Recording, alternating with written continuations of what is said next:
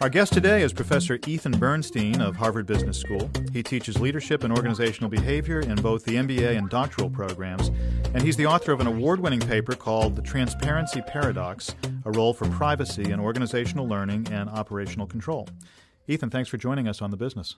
Thank you, Brian. Why don't we start with you describing for us what the transparency paradox is? And perhaps the right place to start is the opening line of the article. Um, you know, I start by setting the stage.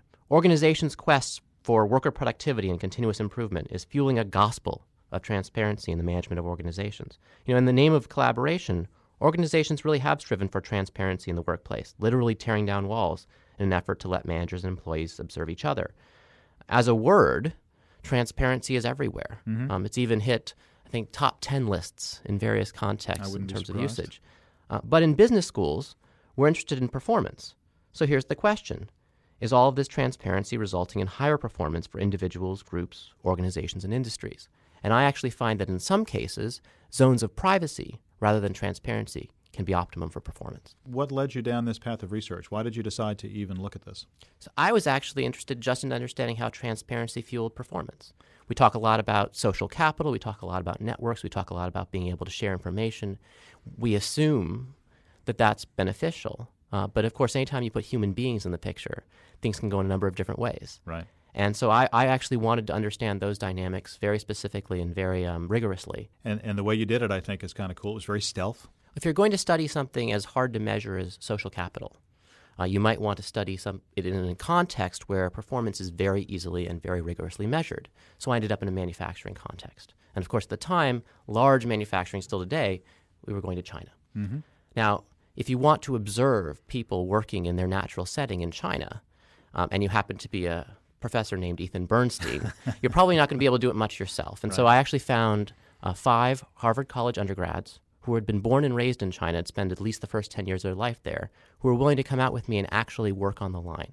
So, of the 14,000 people or so who worked in this particular facility in China, um, only three knew that these five individuals were anything other than ordinary workers who'd come and joined the line for the summer. What were they making in the in the plant? The first summer we were there, we actually had two summers. The first summer it was mobile phones. Mm-hmm. And the second summer it was mobile 3G data cards. Just to give you a sense of scale, Brian, uh, this facility would have made about one in every 25 mobile devices you would have found in the world at the time. What were your observations? What did, what did you find? So the first summer we really went out just to just to observe. Um, and the interesting observations came back really within the first couple of days. And that was these individuals who'd been just thrown into the line, as many migrant workers would be, had been trained immediately in two ways of doing things.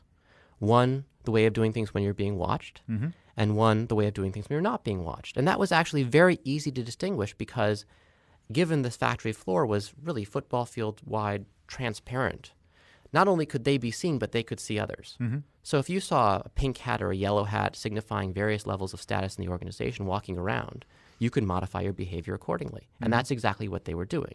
Now, that finding is not particularly novel. I think we all assume that we operate differently when not being watched. Yeah. When we put ourselves in the observer shoes, we assume that when we're not observing, people are slacking off. What was interesting here is they had actually found better ways of doing things, perhaps not surprising given that you were doing the same thing maybe 2,400 times a day mm-hmm. or at mm-hmm. least a shift.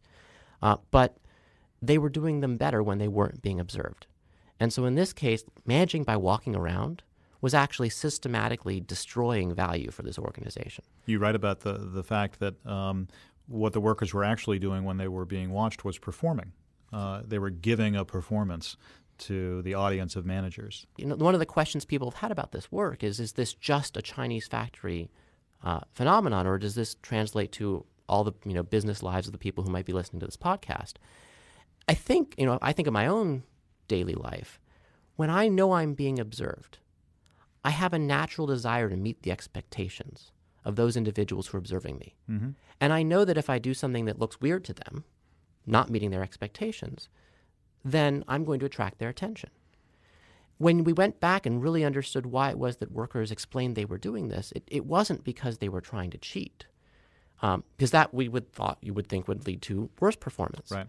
Instead, they were really trying to manage the attention of expensive resources around them, whether they were peers on other lines or managers or su- support functions. Mm-hmm. They just didn't want to attract attention unless they thought those people could be helpful. And by managing, they were probably using energy to do that rather than focusing on the tasks that they had in front of them. Yeah, they were managing up, managing sideways, things that we tell our MBAs to do all the time. Mm-hmm. They were just doing it by hiding productive behavior, which seems counterintuitive until until you really think about it. So when you went back, uh, you actually took a group the second time and you put curtains around them. That's right. So we had planned all sorts of interesting kinds of interventions. Yeah. Um, th- things that traditional literature would suggest. You know, this is what you do in this kind of situation to make the organization better. So we had all these plans. We had 32 different lines making the same product. It was a, a researcher's dream run a lab experiment, except in the field where things are actually happening. And we chose four lines to try different interventions with. And one of those four lines was a little too close to a control line. And I asked engineering what we should do about that. And engineering said, well, let's just put a divider up. So I said, go ahead. They, they do these kinds of changes apparently all the time on the floor. And the divider started as a curtain bar, uh, about which apparently I already have I already had embeds on the line, so I got to hear all these stories. When the curtain bar went up, um, they on the line joked that they could hang their wet laundry and it could dry on. They, they were very thankful to engineering for this. And then the curtain went up, and they said, "Oh, the people on the other side of the curtain must have the swine flu." Mm-hmm. And then, shortly after that, one of the people standing just by chance next to an embed said, I wish they'd put those curtains up around the entire line. We could be so much more productive if they did that. Wow. And I am a big fan of listening to the field when it tells you something. So it was really cheap to do, and we tried it.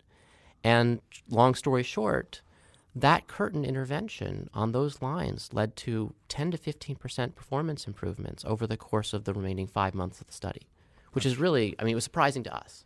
Oliver Burkeman in The Guardian wrote uh, that the open office is something devised by Satan in the deepest caverns of hell. So people don't like these, yet companies still continue to introduce open office environments and say that it's going to promote innovation and creativity. Would you agree with that now, or do you think your research kind of is, is, is going in the opposite direction? Up till now, we've had some sense that perhaps people don't like being in open offices, but it actually yields higher performance over time. Mm-hmm. I don't necessarily have data in an open office setting to suggest specifically an answer to that question. But I do think that the transparency paradox, the paradox part of that, has something to say about that. So, in, in the factory floor, the reason it was a paradox was that it became more transparent within the curtain when the curtain went up. So, as an organization, we went from hiding and people really, it really not being transparent, even though it looked transparent, to looking less transparent, but actually being more mm-hmm. transparent in terms of the flow of information the fl- and the flow of ideas, at least within certain boundaries. Yeah. I do think that as you expand the boundaries within an office space, you might have the same effect. And so that we pick our boundaries carefully. When we don't, when we don't get to pick them, we find a way of hiding within them. Mm-hmm. And, and I do think that you may have very similar effects. So rather than getting increased information sharing within an open office, you might instead have less innovation, less creativity, perhaps even less collaboration, and ultimately less performance. Mhm. It doesn't mean it has to be that way. It just means that it could be. When you think of places that are traditionally open, uh, newsrooms, uh, you know, uh, trading room floors, there are places where it does seem to make a lot of sense to have an open environment. And this goes way back. Um, eh, there's a lot of literature, for example, in deliberative democracy, to suggest that one of the reasons that courtrooms and jury rooms work the way they do because we don't want them being subject to their initial opinions when they ultimately make their final decision. The same was true of the Constitutional Congress. You know, Jefferson sat outside of the room, Madison was in the room. Madison was very specific about wanting to protect secrecy within the room, within the deliberations. His notes were only released after he was uh, dead. Mhm. And and in those notes is a comment that says, if it weren't for our oath of secrecy, we never would have gotten anything done. Let's talk about uh, the manager out there who's listening to this who says, My God, this is the inmates running the asylum. If we're not watching what they're doing, they're going to cut corners. Our quality's going to, this can't possibly work in my setting. Now recall it, we put up curtains, but I can tell you that they improved their performance by 10 to 15 percent. So there was something that was transparent, and it was the output. I mean, the data showing how they were performing on a minute by minute basis remained extremely transparent. Mm-hmm. So I would never suggest that what we need to do is take groups of people and isolate them entirely.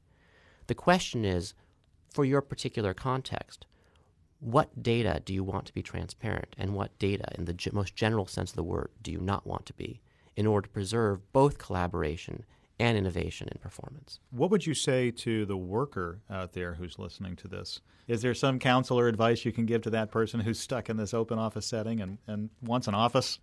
Give your manager a copy of my article. you know, it's difficult. I go back to the, to, to the Chinese workers. They ultimately were exercising their agency collectively to hide. Mm-hmm.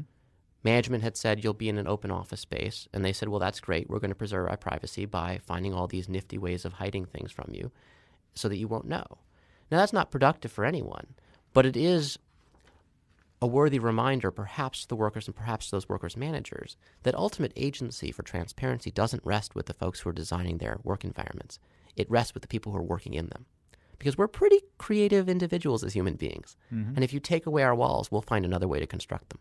It sounds like there's a lengthy uh, future for the transparency paradox. Well, I'm always looking for more research sites. So if anyone's listening and wants to uh, engage in a conversation, I'm always happy to do so. Ethan, thanks for joining us today. Thank you, Brian. This was great.